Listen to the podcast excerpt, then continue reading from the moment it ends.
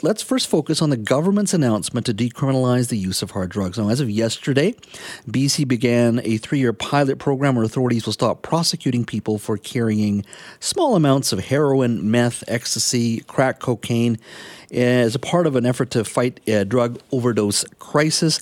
Uh, many people who support the program say it will help uh, destigmatize those who use drugs. Now, our first guest called in uh, during yesterday's show. I found her story to be quite compelling. Uh, Denise Santinato is a former drug user who lost her brother to fentanyl five years ago, and she joins us now. Denise, thank you for speaking to us today. Hi, Jazz. Thank you for having me.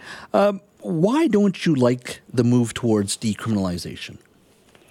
Um, because I, I, feel that it's just another step in the constant enabling that uh, services are providing to the drug addicts.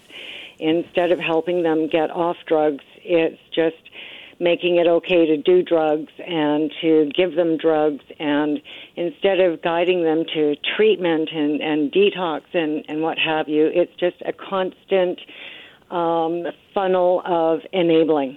And I've worked in the system myself. I ran a youth detox. I have fostered teenage girls, and and I can tell you, it's really a system of constant enabling, and uh, nobody gets any better with us.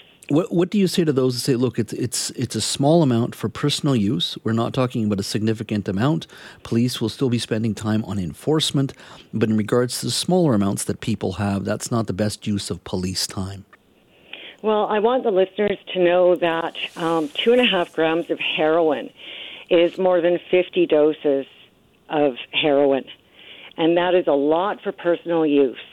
And uh, when I used to use drugs back in the late 80s until I cleaned up in 1991, uh, I used to sell heroin, and I would buy one or two grams at a time, and that would be enough for me to sell throughout the day and keep me going in my habit.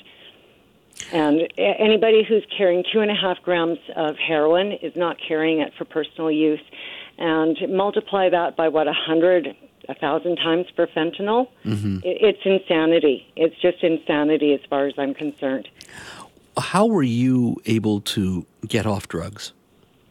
Um, I had used everything from crystal meth, which, by the way, being able to carry a couple of grams of crystal meth I did not know fact from rea- uh, from fiction when I was high on crystal meth.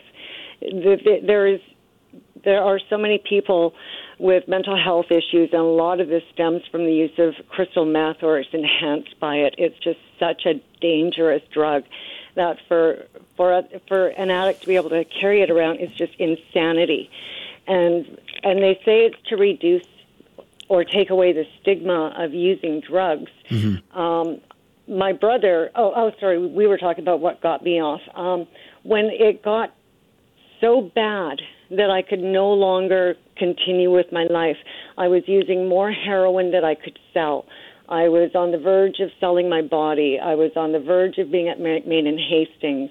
I was at the verge of killing myself. I had no, I was afraid of going to jail. I had no option but to dig myself out of this horrible hole that I was in where I had to shoot up 12 times a day just to not be junk sick. I would wake up in the night detoxing and I would have to shoot up. I overdosed. My dogs brought me back by licking me constantly until I could come to consciousness and keep breathing on my own. Um, it just got so bad that I had no other choice than to clean up. And once I made that choice, I told my family what was going on, and they put me, they helped me get into a 12 step program. And I stayed there for 12 years and worked on all the issues of what led me down that path of destruction and uh, changed my life around. And that was in 1991. So that took you 12 years uh, judging, you know, based on your description, you hit bottom. You decided that you want to clean up and, and fix your life, but th- that process still took you 12 years, right? No, it didn't take 12 years. It actually took a lot less. It probably took a, um, it was a, only about a year until I was able to hold down a job. Um, less than that, when I had self esteem, I started learning skills that I could do, like planting a garden and going, wow, I can do this and just starting to rediscover the things that I used to know how to do. but I did stay in the program for 12 years um, just to because it takes you know time to work on a lifetime of abuse and, mm-hmm. and why we abuse ourselves. It's not an overnight fix. But I did stay there for 12 years, and and uh, when it was time for me to leave, I left, and you know, I, and I've been fine ever since. I've been married for 23 years. My husband and I own a successful canine care company for the last 15 years. Mm-hmm. Um, everything is going good. We own our home. Um, we couldn't ask for a better life. But to think that I had to shoot up 12 times a day just to not be junk sick, it's a different person. So, if you were a premier for a day and you had to fix this system, is in your mind spend more money on treatment centers, um, uh, more money on uh, housing, education, those things, rather than the decriminalization?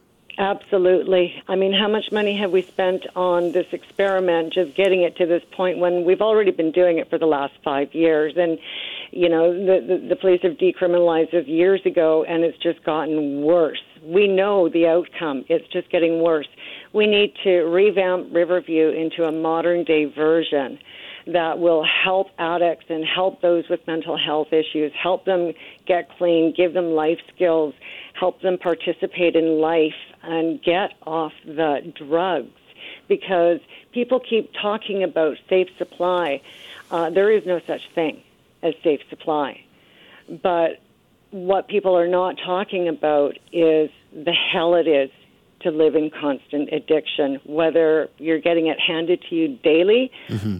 or whether you have to work for it and do all kinds of insidious activities to get it. Yeah.